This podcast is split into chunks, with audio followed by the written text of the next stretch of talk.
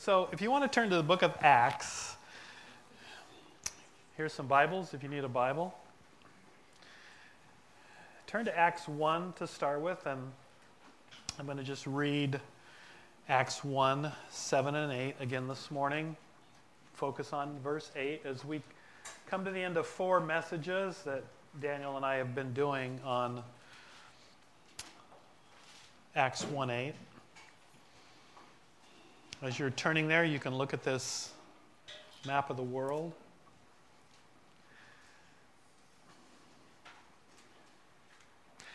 And we're going to take a tour through the book of Acts, a very quick tour through the book of Acts today. But what I want you to get this morning,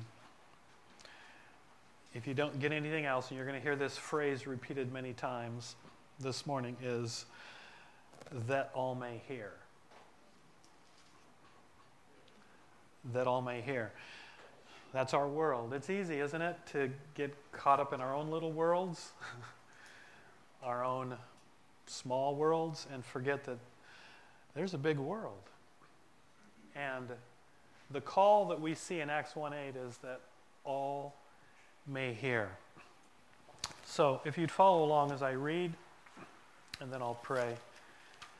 Acts 1, starting at verse 7, Jesus said to them, it's not for you to know times or epochs which the Father has fixed by his own authority, but you will receive power when the Holy Spirit has come upon you, and you will be my witnesses, both in Jerusalem and in all Judea and Samaria, and even to the remotest part of the earth, to the ends of the earth.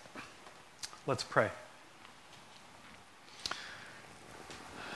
Father, I pray that you would open our eyes today, like Jesus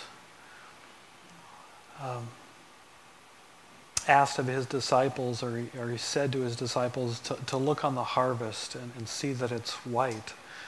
And Father, that you would open our eyes in the same way to see the world and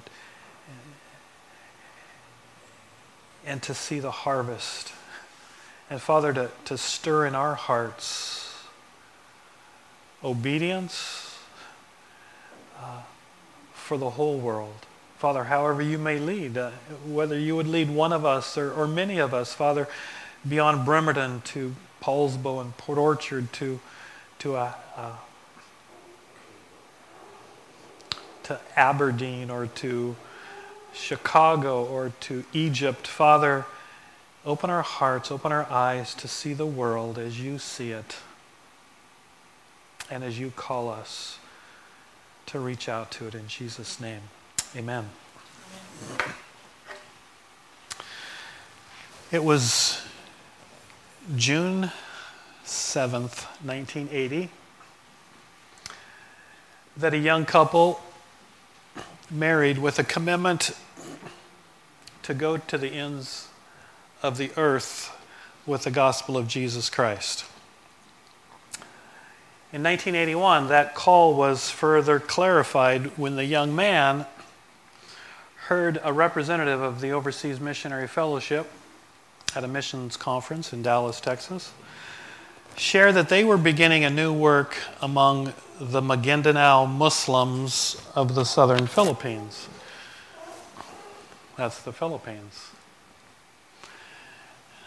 Um, you know, I think you should be able to poke here. Oh, look at that. Whew, this is impressive. That's the Philippines. That's Mindanao. The Maguindanao lived right here.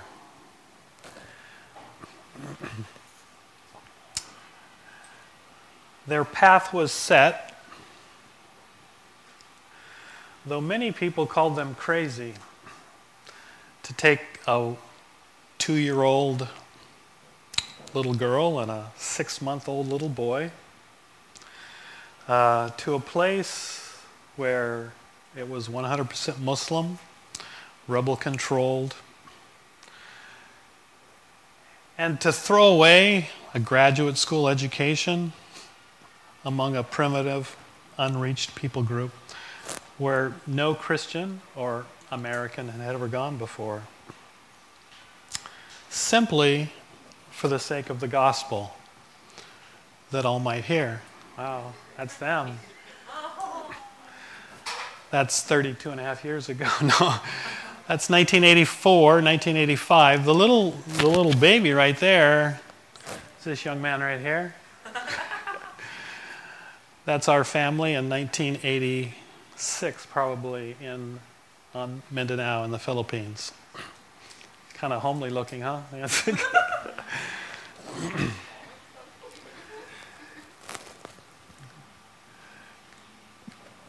In the March of 1984, we moved to Manila, or just south, Batangas in the Philippines. We were there for a year studying Tagalog so that we could move to Mindanao, back to that island right there, which we did in 1985, where we lived for almost two years in a little village called Tinib Tiban uh, among the Maguindanao Muslims. A million unreached people. When we moved there, there were less than a handful of people that were known to be Christians among the Maguindanao. The Maguindanao have a saying that to be Maguindanao is to be Muslim. Um, this family, um, the two years that we lived among them, every day we heard gunfire or heavy artillery. Almost every day we were interrogated by rebels accusing us of being CIA spies. Hard to believe, huh? Yeah. We became very sick, and after three years, um, we had to come home. It took us a year to get healthy after we came home because of the amoebic dysentery. This little baby there at 18 months was 18 pounds. Um, and I could tell you a, a lot of other stories. But the question, after three years of living there and coming home without seeing anyone come to Christ, the question is what was the point? And why did they do it? It seems like another world. And the answer is simple and I just read it in Acts chapter 1, verse 8. You will receive power when the Holy Spirit comes on you, and you will be my witnesses in Jerusalem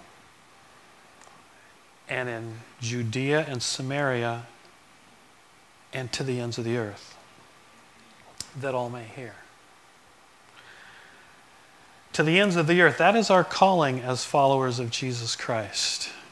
It's not just to Bremerton, although it is to Bremerton and Poulsbo and Port Orchard and Bainbridge Island and Port Ludlow and Tacoma and Seattle and, and, and on and on.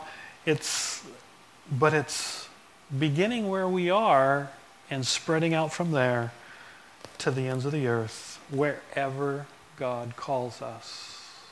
Thought I appreciated so much what Daniel shared last week as he shared about Samaria and and God calling us to whomever, maybe especially to those that we don't like.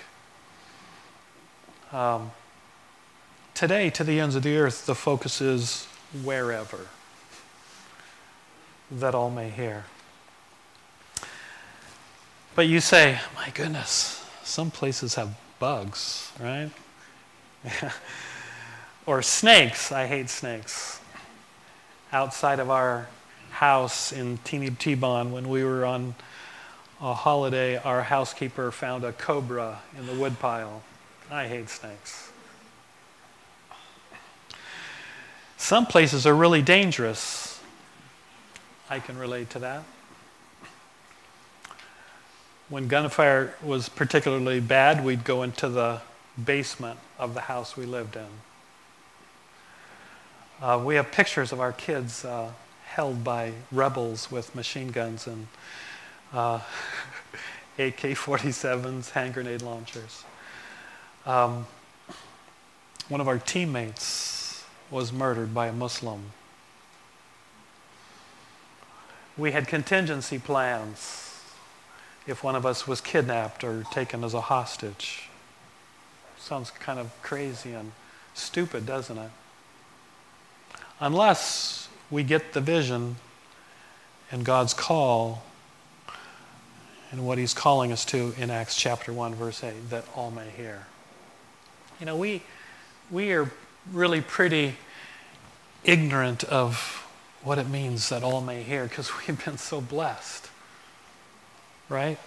And, and, I think we don't even realize how blessed we've been. I mean, we got Alex every Sunday carrying around a box of Bibles that he's saying, This is available. Anybody want a Bible? And, and, and, and other parts of the world, they go years without even having access to a Bible that all may hear. So, how do we do it? I mean, the question might be how can we do it, or, or why would we even want to do it that all may hear? And so, this is what we're going to do simply this morning. It's going to be kind of just a, almost like more like a story time, as we're just going to take a quick tour through the book of Acts, first of all, and Paul's missionary journeys. Um, he took four missionary journeys, starting in Acts chapter 13. And if you want to turn to Acts 13, I'm going to whiz through it uh, very quickly to give us a bird's eye view of that all may hear, or to the ends of the earth, that we see beautifully exemplified for us in the life of Paul as God called him to go to the ends of the earth. That's what we're going to do first of all. And then, second of all, looking after looking at the four missionary journeys, we're going to uh, just look at three principles that I think capture the heart of this to the ends of the earth that all may hear. And then we'll, we'll wrap it up with a little story from a, a book um, called Miraculous Movements and a modern day example of what this looks like in the book of Acts that all may hear. Starting in Acts 13, I'm going to just read a few verses if you want to follow along. It says, Now they were, there were at Antioch in the church that was there prophets and teachers, Barnabas and Simeon, who was called Niger, and Lucius of Cyrene, and Manaen, who had been brought up with Herod the Tetrarch, and Saul. Notice verse 2, it says, While they were ministering to the Lord and fasting. Isn't that an interesting phrase?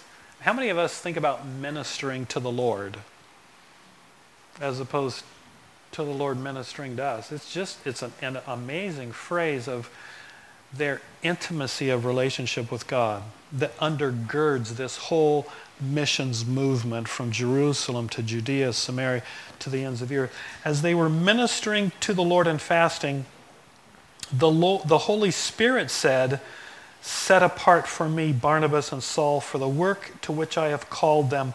And when they had fasted and prayed, they laid their hands on them and they sent them away. And being sent out by the Holy Spirit, they began this missionary journey. The first one is this one right here. This it's the green arrow. And we follow them. And if I'm just going to kind of like I said, I'm going to summarize. I would really encourage you to, again, starting at Acts 13, read through Paul's four missionary journeys that take us to the end of the book of Acts. But what we see is they're sent out by the Holy Spirit. They're at the church at Antioch here. And from Antioch, they go to Seleucia, right there. Then they go to Cyprus. And then from there, they go to, per, um, um, excuse me, Salamis and Paphos. Where are we here? It's, I'm, yeah, they're right here on Cyprus. From there they go to, and look at verse 5. I'm gonna, I want you to, just to get a glimpse of this. In verse 5, as they arrive, it says, they began to proclaim the word of God in the synagogues of the Jews. So I want you to see this as the Spirit is leading them every step of the way. As they're going, you're going to see this repeated over and over. They proclaim the word of the Lord. So as they're led, as they obey, everywhere they go, they proclaim the word of the Lord. Verse 6 When they had gone through the whole island of Cyprus as far as Paphos, they find this there's this magician, Bar Jesus, who was with this proconsul, like the governor, Sergius Paulus. And the man summoned Paul and Barnabas, wanting to hear the word of the Lord, but this false magician, this Elymas, Bar Jesus, tried to prevent the proconsul from hearing the word of the Lord. So again, what we see repeatedly is as the Spirit is leading, the Spirit is working, and Paul, speaking to this guy, says, You're going to be blind because how you're trying to keep the proconsul blinded from hearing the word of the God. And this guy becomes blind, and, and as a result, the proconsul in verse 12 believes when he saw what had happened, being amazed at the teaching of the Lord. And then in verse 13, they set out from Paphos. They go to Pamphylia, Perga, which is right here. Okay, there's Pamphylia, that's the region. They go to Perga. And again, they preach in the synagogue, verse 13. They're there, and, and if you read through from 13 to 44, we see that Paul, he preaches this long sermon. He's a typical preacher, gives a great gospel message. In verse 44, we see another thing that happens regularly. Chapter 13, 44. It says, nearly the whole city, that is here in Perga, nearly the whole city assembled to hear the word of the Lord. It's powerful. They've never heard it before. It's like the Maguindanao. They've never heard. You tell, just anyway, I won't go there. The, uh, but when the Jews saw that the whole city was gathered to hear the word of the Lord, they were jealous and they institute a persecution against Paul and Barnabas. And so they turned from the Jews to the Gentiles in verse 48. And in verse 49, it says, and this happens over and over again the word of the Lord was being spread through the whole region. And it just keeps spreading, it just keeps expanding. It's like the, the ripples of water. But then in verse 15, what happens? Persecution uh, is incited against them. And so they flee to Iconium. We come to chapter 14. And in Iconium, they speak in the synagogue. Iconium is, where are we here? Right here. They go to Pisidian Antioch, they're in Iconium. And what they do, they, they end up going from Iconium to Lystra to Derbe, and then and, and they're just kind of pushed on by persecution. And then they retrace their steps, establishing the people that they've evangelized to, and they make a loop and they come back to Antioch. That's the first missionary journey. And when they return to Antioch in chapter 14, verse 26, it says, they reported all the things that God had done and how he had opened a door of faith to the Gentiles. And that's the beginning of obedience to the ends of the earth, Paul's first missionary journey. Now, what I want you to just see is you see this? This is the first missionary journey, and it was Holy Spirit led, it was persecution driven, people responding, people being saved, people being established that all may hear. But notice, it's just a small little circle. You see that? And then we come to chapter 15 after the Jerusalem Council, and we see the second missionary journey. But I want you to see, see how it grows there? And this is the expanding. This is to the ends of the earth. We come to chapter 15 and uh, verse 36 after the Jerusalem council and they've delivered the letter from the apostles and elders, it says, Paul says to Barnabas, Let us return and visit the brethren in every city in which we proclaim the word of the Lord. And Barnabas wants to take Mark, and Mark had abandoned them, and Paul doesn't want to take Mark, and they, end, excuse me, they end up disagreeing. It's like, like us, you know, people don't get along. Paul ends up taking Silas and they head out. And it says in verse 41 he was traveling through Syria and Cilicia, and they're strengthening church, and that's how we come. This is Syria, and um, where are we? I guess I should read Cilicia, right? Here we are. They're starting, I'm sorry, they're starting here. I'm mixed up.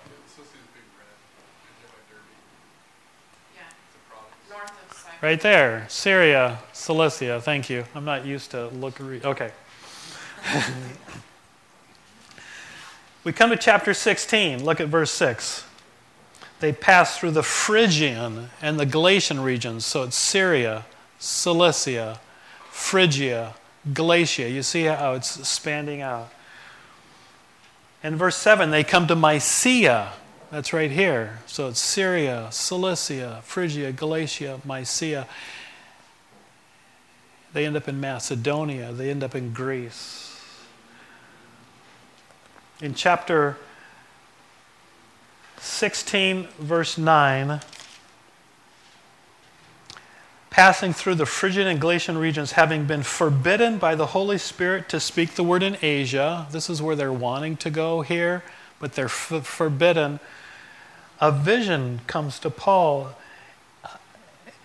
A man from Macedonia saying, Come over and help us. And so, immediately in obedience, they go to Macedonia and they're in Philippi and Thessalonica and Berea, led by the Holy Spirit, proclaiming the word of the Lord people responding to the ends of the earth that all may hear. It's interesting in chapter 17, verse 6, as they arrive in Thessalonica, this is what the people say These men who have upset the world have come here also. Isn't that interesting? These men who have upset the world have come here also. And so they go from Philippi to Thessalonica to Berea. They end up in Athens. Paul's, uh, he speaks on uh, the Areopagus there. In chapter 18, verse 9, as they arrive, um, this is what God tells Paul. The Lord says to Paul in the middle of the night in a vision, He says, as they arrive in Corinth, Don't be afraid any longer, but go on speaking and do not be silent, for I am with you, and no man will attack you in order to hurt you, for I have many people in this city. And so sometimes they're persecuted and they flee, sometimes they stay. The Holy Spirit opens doors and closes doors, prevents and leads in order that all may hear. And so at the end of the second missionary journey, the. Uh, notice right here, they pass through Ephesus, and the, the people plead with them, Would you stay here so that we can hear the word of the Lord also? But in chapter 18, verse 9, um, 19, listen to what Paul says. He said, They came to Ephesus, and he left them there. He himself entered the synagogue and reasoned with the Jews, and when they asked him to stay for a longer time, he did not consent, but taking leave of them, he said, I will return to you again if God wills. And God didn't will it at that time. Um, one of the things I want us to see to the ends of the earth, it's not our own initiative. It's not our own plans. It's not like, it's not an adventure we're talking about. Like, oh, that sounds like cool, like to go to Saudi Arabia and get killed by some radical Muslims.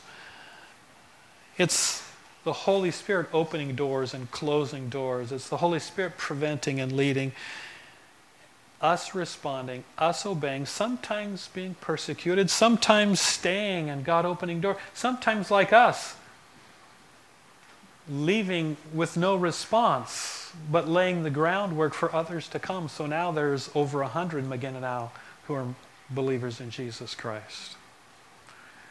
Uh, but us being obedient to the ends of the earth that all may hear.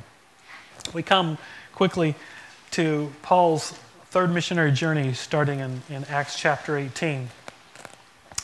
Verse 23, it says, After having spent some time there in Antioch, they left and successively they went through the Galatian, Phrygian regions. And so you notice the map's bigger now because the fourth missionary journey, which some don't call a missionary journey because it's actually Paul's journey to Rome to die, but in reality, a missionary journey, because it's no different than any other journeys, because it's God leading Paul to proclaim the word where God wants Paul to proclaim the word. So the green arrow is right here, it's small.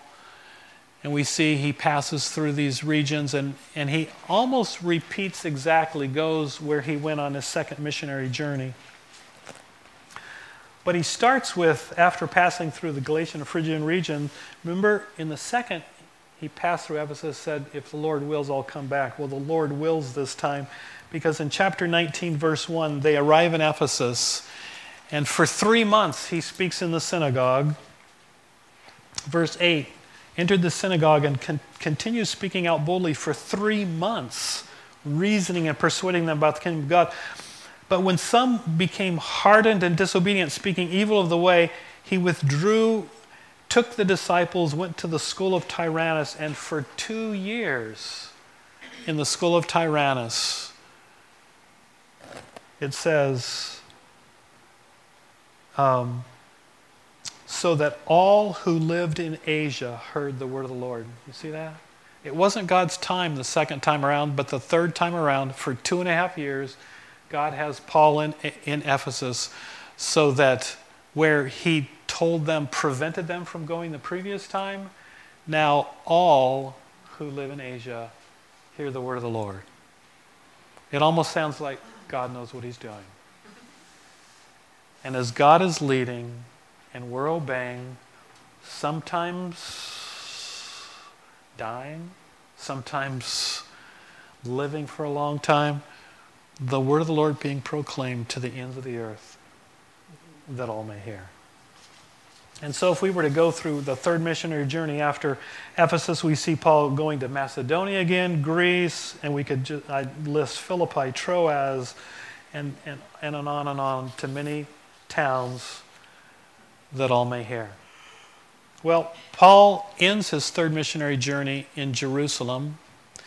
His desire was that he would be there by Passover. He arrives. The apostles and elders say, you know, this has been wonderful what God has done, opening the door of faith to the Gentiles, but there's a lot of Jews who are hearing rumors about you and they don't think you're being a good Jew. So, can you um, pay the fees for some men that are dedicating themselves to the Lord and, um, and go into the temple with them? And Paul does. And some Jews see him there from Asia and they raise the alarm and they shut down the temple and they arrest Paul. And it's the beginning of Paul's fourth missionary journey, starting in Acts 21 27 to the end of the book of Acts. And it's amazing, this fourth missionary journey, because opportunities that he never had before to, to bring the gospel to the ends of the earth happen in a way that they never could have happened if he hadn't been arrested. Falsely arrested, yes, but as a result, in 22, he's able to give a defense before the huge Passover crowd in Jerusalem. In 23, he defends himself before the Sanhedrin and is able to just lay out the gospel before the Jewish high council.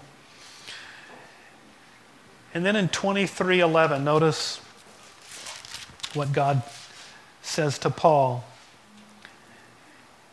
On the night immediately following, the Lord stood at his side and said, Isn't that a great phrase? The Lord stood at Paul's side and said, Take courage, for as you have solemnly witnessed to my cause at Jerusalem, so you must witness at Rome also.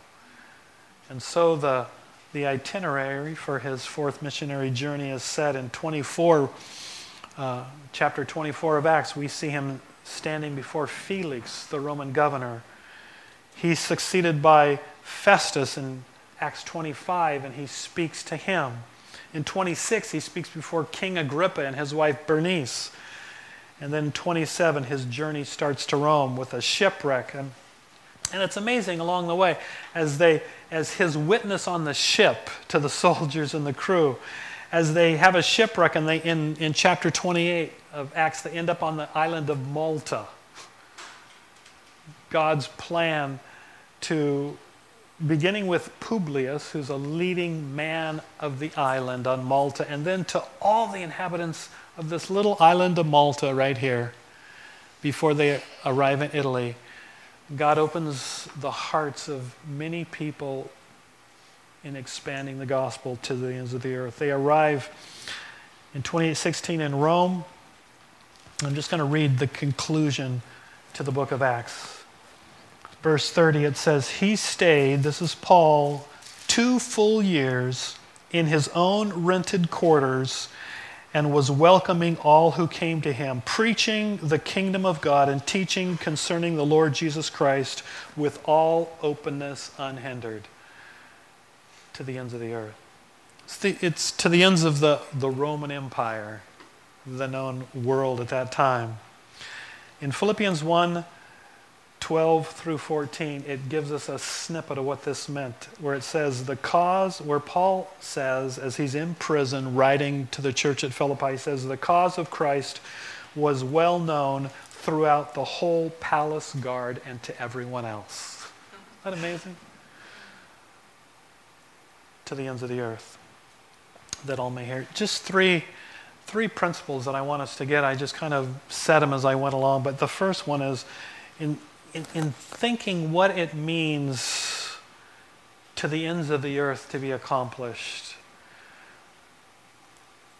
the first thing we need to think is dependence on the Holy Spirit. You, you see that. And again, I encourage you to read it because it's, it's the, the Holy Spirit opening doors and closing doors, hindering, preventing, leading, speaking, coming in visions, working through miracles.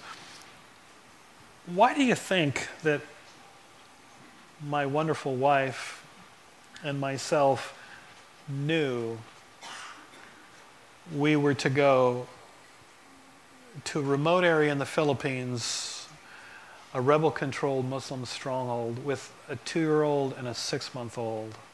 Why do you think we went there? It's because we knew that that's where God wanted us to go. When I was attending Dallas Seminary and I was at the missions conference, and I just happened to walk by a panel discussion that was being carried on, and the representative of the Overseas Missionary Fellowship was a part of that discussion. What went on behind that scenes was that Cindy and I had been reading a lot of books by Hudson Taylor, who started the China Inland Mission, the Overseas Missionary Fellowship, and, and captured by his life and his heart for the lost, alongside a heart that God had given us for Muslims. What that man spoke that day, we're beginning a new work, Hudson Taylor's mission, among the unreached Muslims of the southern Philippines. As he said those words, it was like God speaking to me saying, that's where you're to go. Within four months, we were at candidate school, meaning a school to prepare to be missionaries with the Overseas Missionary Fellowship, because we, we knew that that's where God wanted us to go. We need to think dependence as we think to the ends of the earth that all may hear. Like I said, it's not just an adventure,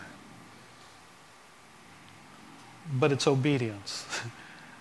dependence upon the Holy Spirit. Think dependence. Number two, think perseverance. But we see that as you see Paul's missionary journeys. They could have given up pretty quick if it was like a vacation, right? or an adventure. But this was just obedience that all may hear, as they'd heard, as their lives had been changed as they'd heard the good news, that all may hear that good news. Think perseverance in the midst of whatever might come our way. It was Hudson Taylor who said to some missionaries in China who were ready to pack up and leave for home because things were rough that if you were convinced that it was God who brought you to China, you had be very sure that it is God who is telling you to leave China. Think perseverance, think dependence, think obedience, think perseverance.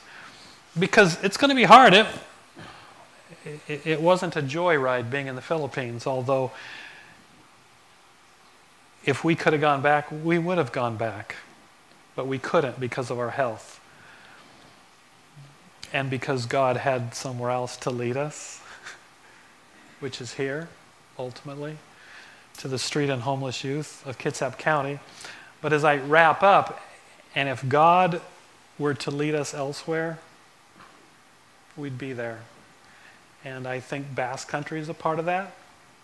And I'm hoping Egypt's a part of that because that is on my heart to the ends of the earth that all may hear. Think dependence, think perseverance.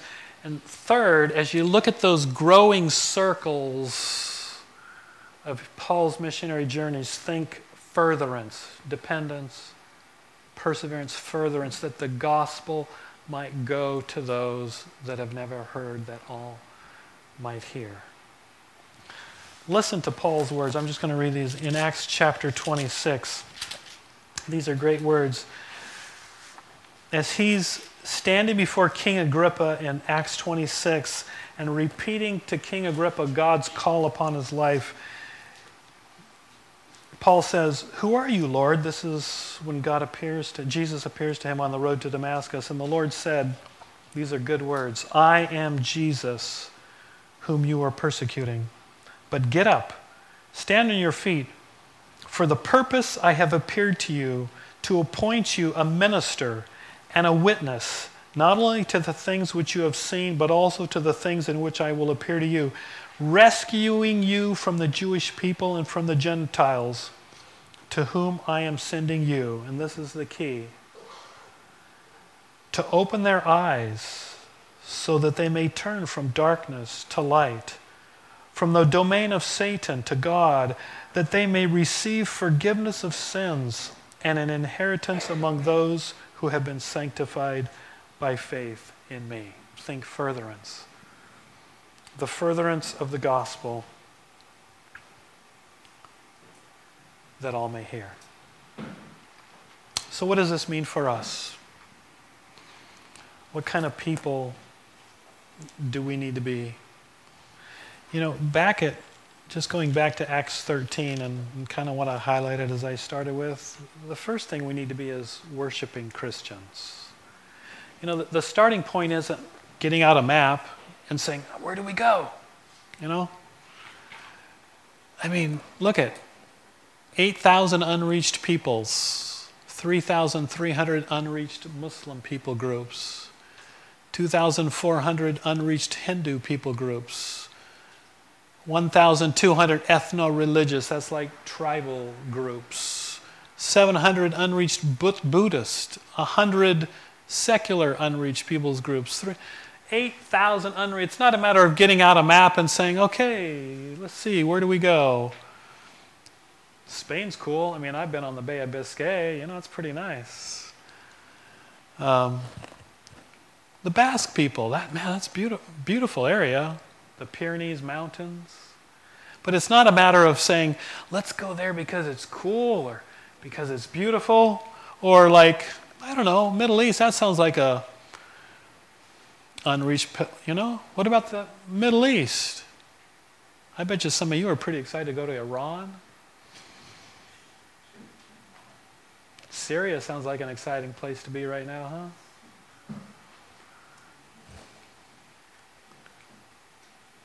Africa, Sierra Leone. My clicker's not working here.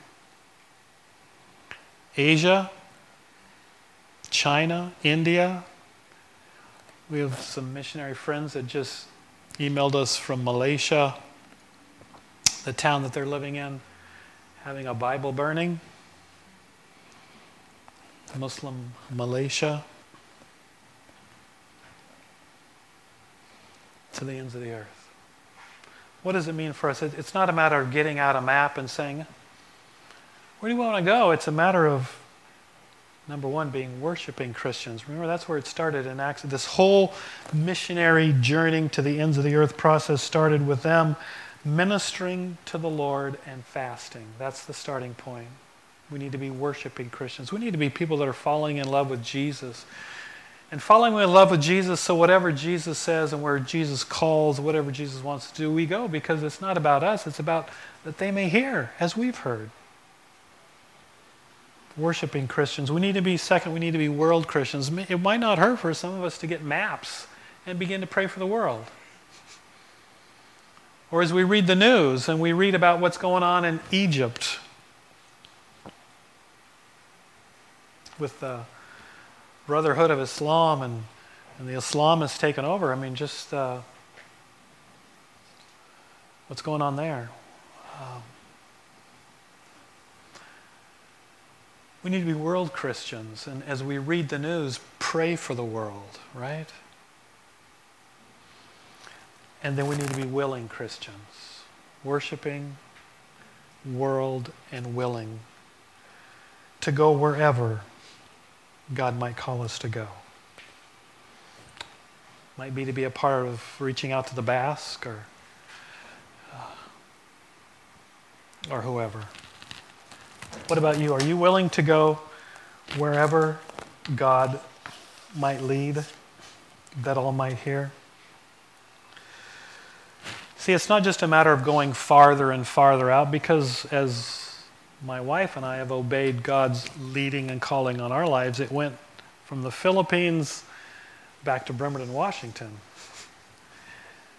Maybe it's going to lead us out again somewhere else. But willing to be wherever God wants us to be. I want you, I'm just going to, what time is it here?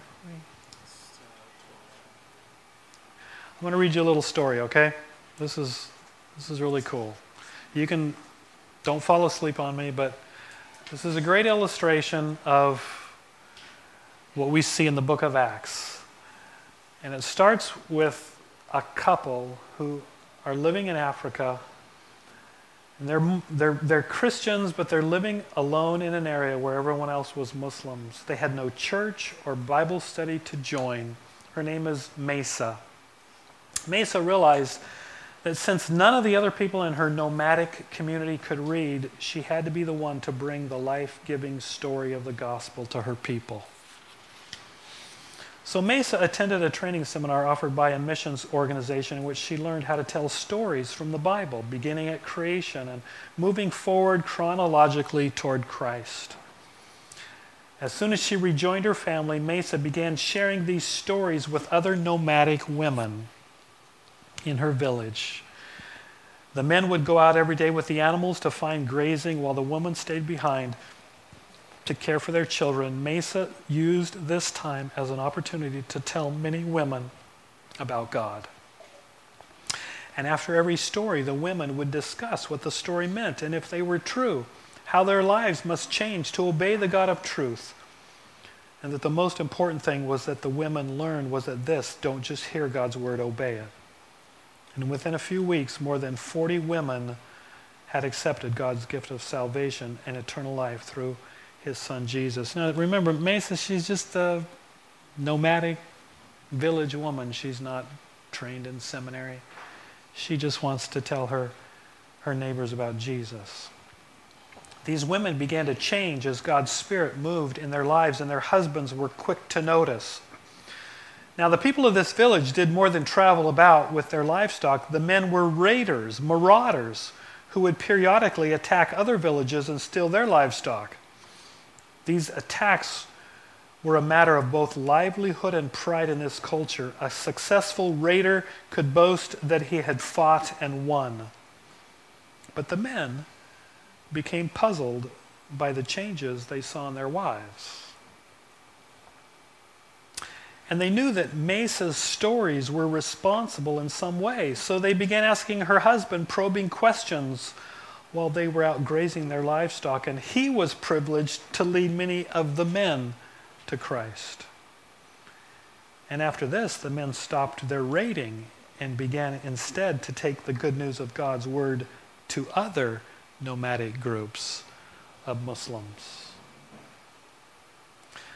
About one year after Mesa began telling stories to the people in her village, two men named Ahmed and Michaela were driving through the desert on their way to visit some Christian followers in a distant region. They were about 200 kilometers, 120 miles from, the, from where Mesa lived. As they bumped along the road, they came upon two elderly men with large burdens, waving them down for a ride. But Ahmed didn't slow down. In fact, he stepped on the accelerator hard because this region was frequented by bandits, bandits, and he was very suspicious of the blanketed goods these men were carrying. It was not uncommon to be waylaid by criminals brandishing AK 47s, and Ahmed was, had no desire to take any chances. So they roared past the elderly men in a cloud of dust. But the Holy Spirit, kind of like the book of Acts, pressed Ahmed as hard as he had pressed the gas pedal. Why did you leave them? You have space in your car. Ahmed felt instantly convicted that he had made a poor choice. He eased off the gas pedal, put the car in reverse, and backed up. He glanced in the rearview mirror as the elderly men ran toward them. He breathed a sigh of relief to see nothing more dangerous than brightly colored scarves within the bundles. We are taking a dowry gift to a young man in a distant village, one of the hitchhikers ex- explained. We would have been walking all day if you had not come past. Well, Michaela asked a few polite questions about the um, engaged couple and then suddenly asked, Do you know God? He bit his tongue the instant the words were out, darting a guilty look toward Ahmed. This wasn't really the right question to ask new Muslim acquaintances. Ahmed gave him a quick, disapproving scowl, but the young man, um, but the passengers surprised the Christians by throwing their heads back into laughter. Of course we know God. One of the men replied, Why do you, Who do you think made you stop and give us a lift? You didn't want to.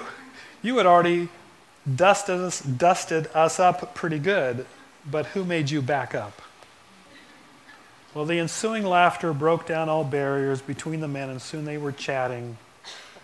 Michaela said, Would you like to hear a story? There were no radio stations. Storytelling was a good way to pass the time, and the men agreed. Well, Michaela continued, getting comfortable. Do you know where the whole world came from? It was like this in the beginning, and he had not gotten more than a minute into his story when he was abruptly interrupted. Oh, we already know that story, cried the hitchhikers in unison.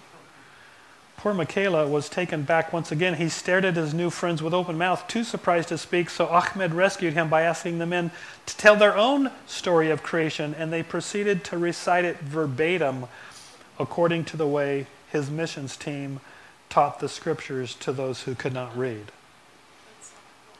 As the men began to tell Michaela and Ahmed the story of Noah, Ahmed asked them, Excuse me, but where did you learn these stories? Last rainy season, season, the men answered, a man moved to our village and taught us these stories and many others. Let us tell you about the great flood, and we have so many other stories that we would like to tell you. This is the punchline. It took the remainder of the trip, but Ahmed and Michaela eventually were able to piece things together. They traced the source of the Bible stories that the men had learned all the way back to Mesa and her husband, who had led others to become disciples of Christ, who in turn had gone to distant villages and shared the gospel with more nomads and these two elderly men, hitchhiking their way through the desert, were the fifth generation of Christ's followers growing out of Mesa's efforts. And they were on their way to share the gospel with a young couple who would soon be married and would carry it on to others. To the end of the earth, that all may hear. Let's pray. Father, I pray that you would capture our hearts with this story of Mesa, capture our hearts with, with the, the story of the book of Acts and, and Paul's missionary journeys. Father, the leading of the Spirit, the, the obeying of your followers. Father, may it, may, it, may it capture our hearts that beginning in here in Bremerton and continuing in Bremerton and, and expanding from here to wherever you may lead, Father, you might use us that all might hear. In Jesus' name, amen.